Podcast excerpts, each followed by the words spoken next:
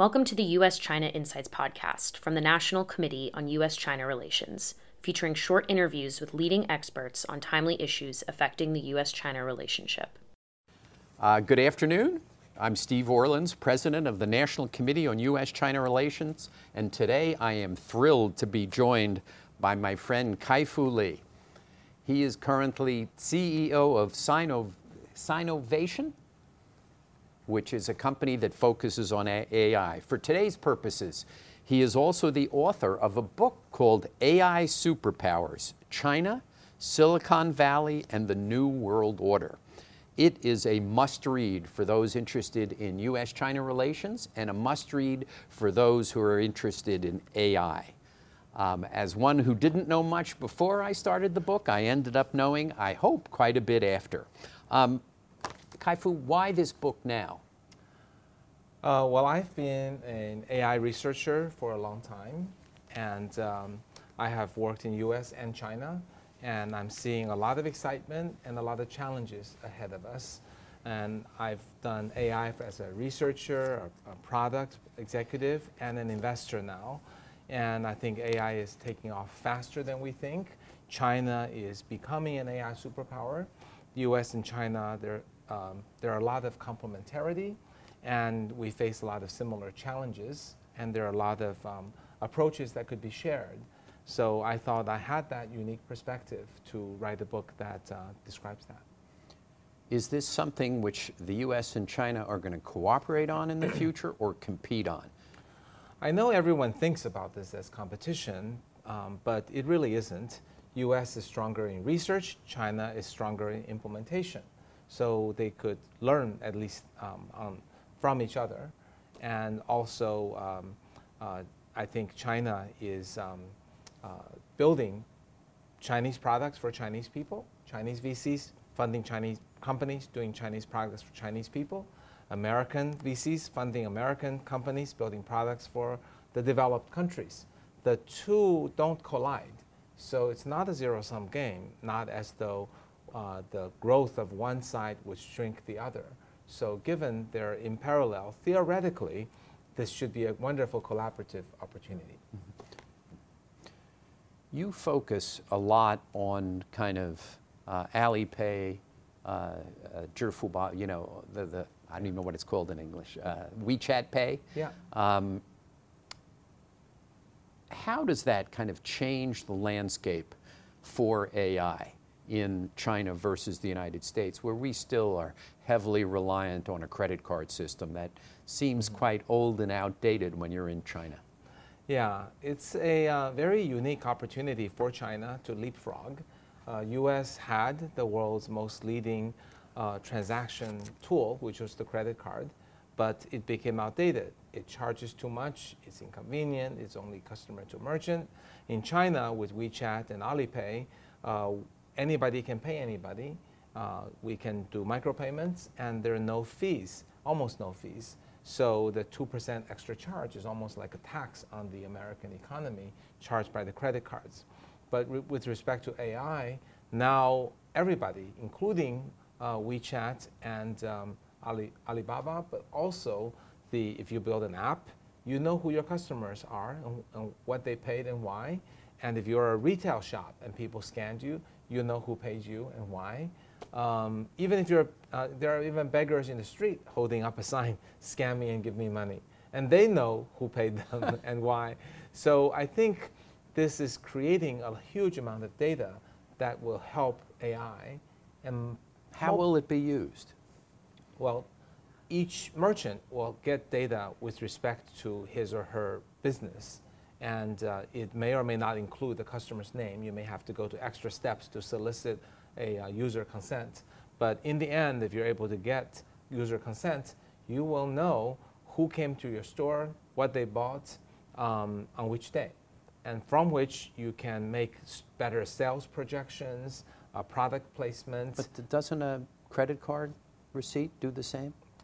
Credit card receipt uh, does not give the same organized information, and nor does it give a channel to communicate. So if you came to my store and bought this book, uh, and I got you to sign up for my WeChat uh, accounts, I can send messages to you. I can say, we have a sale today. Um, and uh, you know, uh, I see. it- so it's the merchant as opposed to the credit card company that has that data. That's right. The merchant has it. Uh, obviously, Tencent has it. Um, and um, both can use it to data mine and make better uh, decisions that help the companies make more money. Are That- Tencent and Ali going to be the focus of AI development uh, in the future in China? They will. They're the two strongest right now.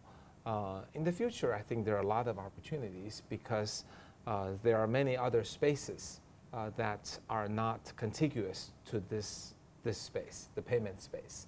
Uh, Tencent is very strong with social gaming and now payment. Alibaba is very strong with uh, commerce and now payment. But uh, there will be uh, healthcare, medical, there will be manufacturing, there will be transportation. So I think the, there are many other areas where new companies still could emerge with the data and the AI and the monetization. Who will be the leaders in the U.S.? What companies will, will lead that in the U.S.? Well, Google curr- currently leads in the diversity of their products, the amount of data they collect, and also uh, the AI expertise they've accumulated. After that, there is uh, uh, Facebook, Microsoft, Amazon. so it's a similar situation, except that in China, I think the data collection goes a little deeper because the Chinese people use the phone uh, more aggressively for more services. How can we use AI to improve the U.S.-China relationship? Well, uh, the academics in U.S. and China are wonderful friends. If you go to NIPS or you know one of the AI conferences, you will see that uh, the connections are good. The sharing is very open, so that could be a um, inspiration to the parts that may not be focused on it. And I think we could, um, I think the committee can publish more information that U.S. and China are not um, competing in AI in a commercial sense. Therefore, and also they each have something to offer. And that's why I wrote this book to let people know uh, while the media and some politicians are focused on US China in the competition, uh, even terms like Cold War is used and described as a zero sum game. Um, but in fact, both countries are doing great. Uh, there's a lot of sharing, there's very little competition academically or commercially. So I don't think it would, we should continue to represent this as a, as a war. Ultimately, though, your, your book, the message, I think, was more about AI and its future rather than U.S.-China relations. Can you tell us what that message is? Sure. Um, I think US and China will be dual engine that propels uh, AI forward. AI will be a huge um, technological revolution, even bigger than industrial revolution. It will have a lot of consequences, create a lot of value and wealth, but also bring up, brings about a lot of challenges. The- I think one of the biggest challenge would be uh, AI's ability within a single domain to outperform humans in routine tasks. And that would lead to a loss of jobs at perhaps too fast a pace for AI to create jobs, such as other technologies did. And the message is that the U.S. and China both confront the same problems.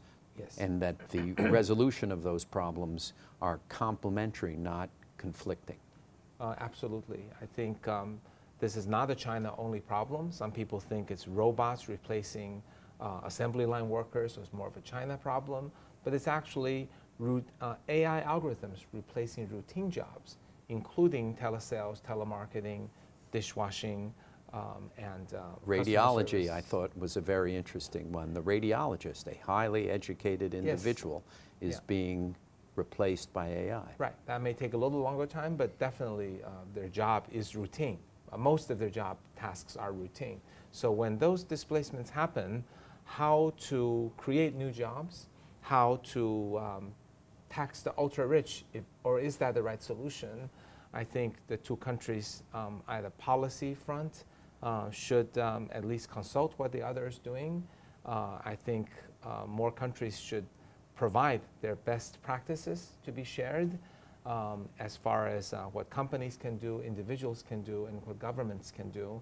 And uh, what we all have to lose as humanity is much too larger than what any one country can threat to uh, another country. And which is ultimately the human aspect of it. There are things that AI, I like the conclusion, which is there are things that AI never can replace. Right. Which is the human, the emotional part of Right. what life is all about. And you talk about kind of the, what went on in your life and Yes. led you to kind of Yeah. realize that. I won't give away to the audience what that description is, but this gives you a taste of what Kai Fu Lee's new book, AI Superpowers, is about. It is a must read. There's no way to say it any other way. For anybody who wants to think about the future of US China relations or understand AI, you have to read this book. Kai Fu, thank you for Thank writing you. the book and thank you for being here. Thank you, Steve.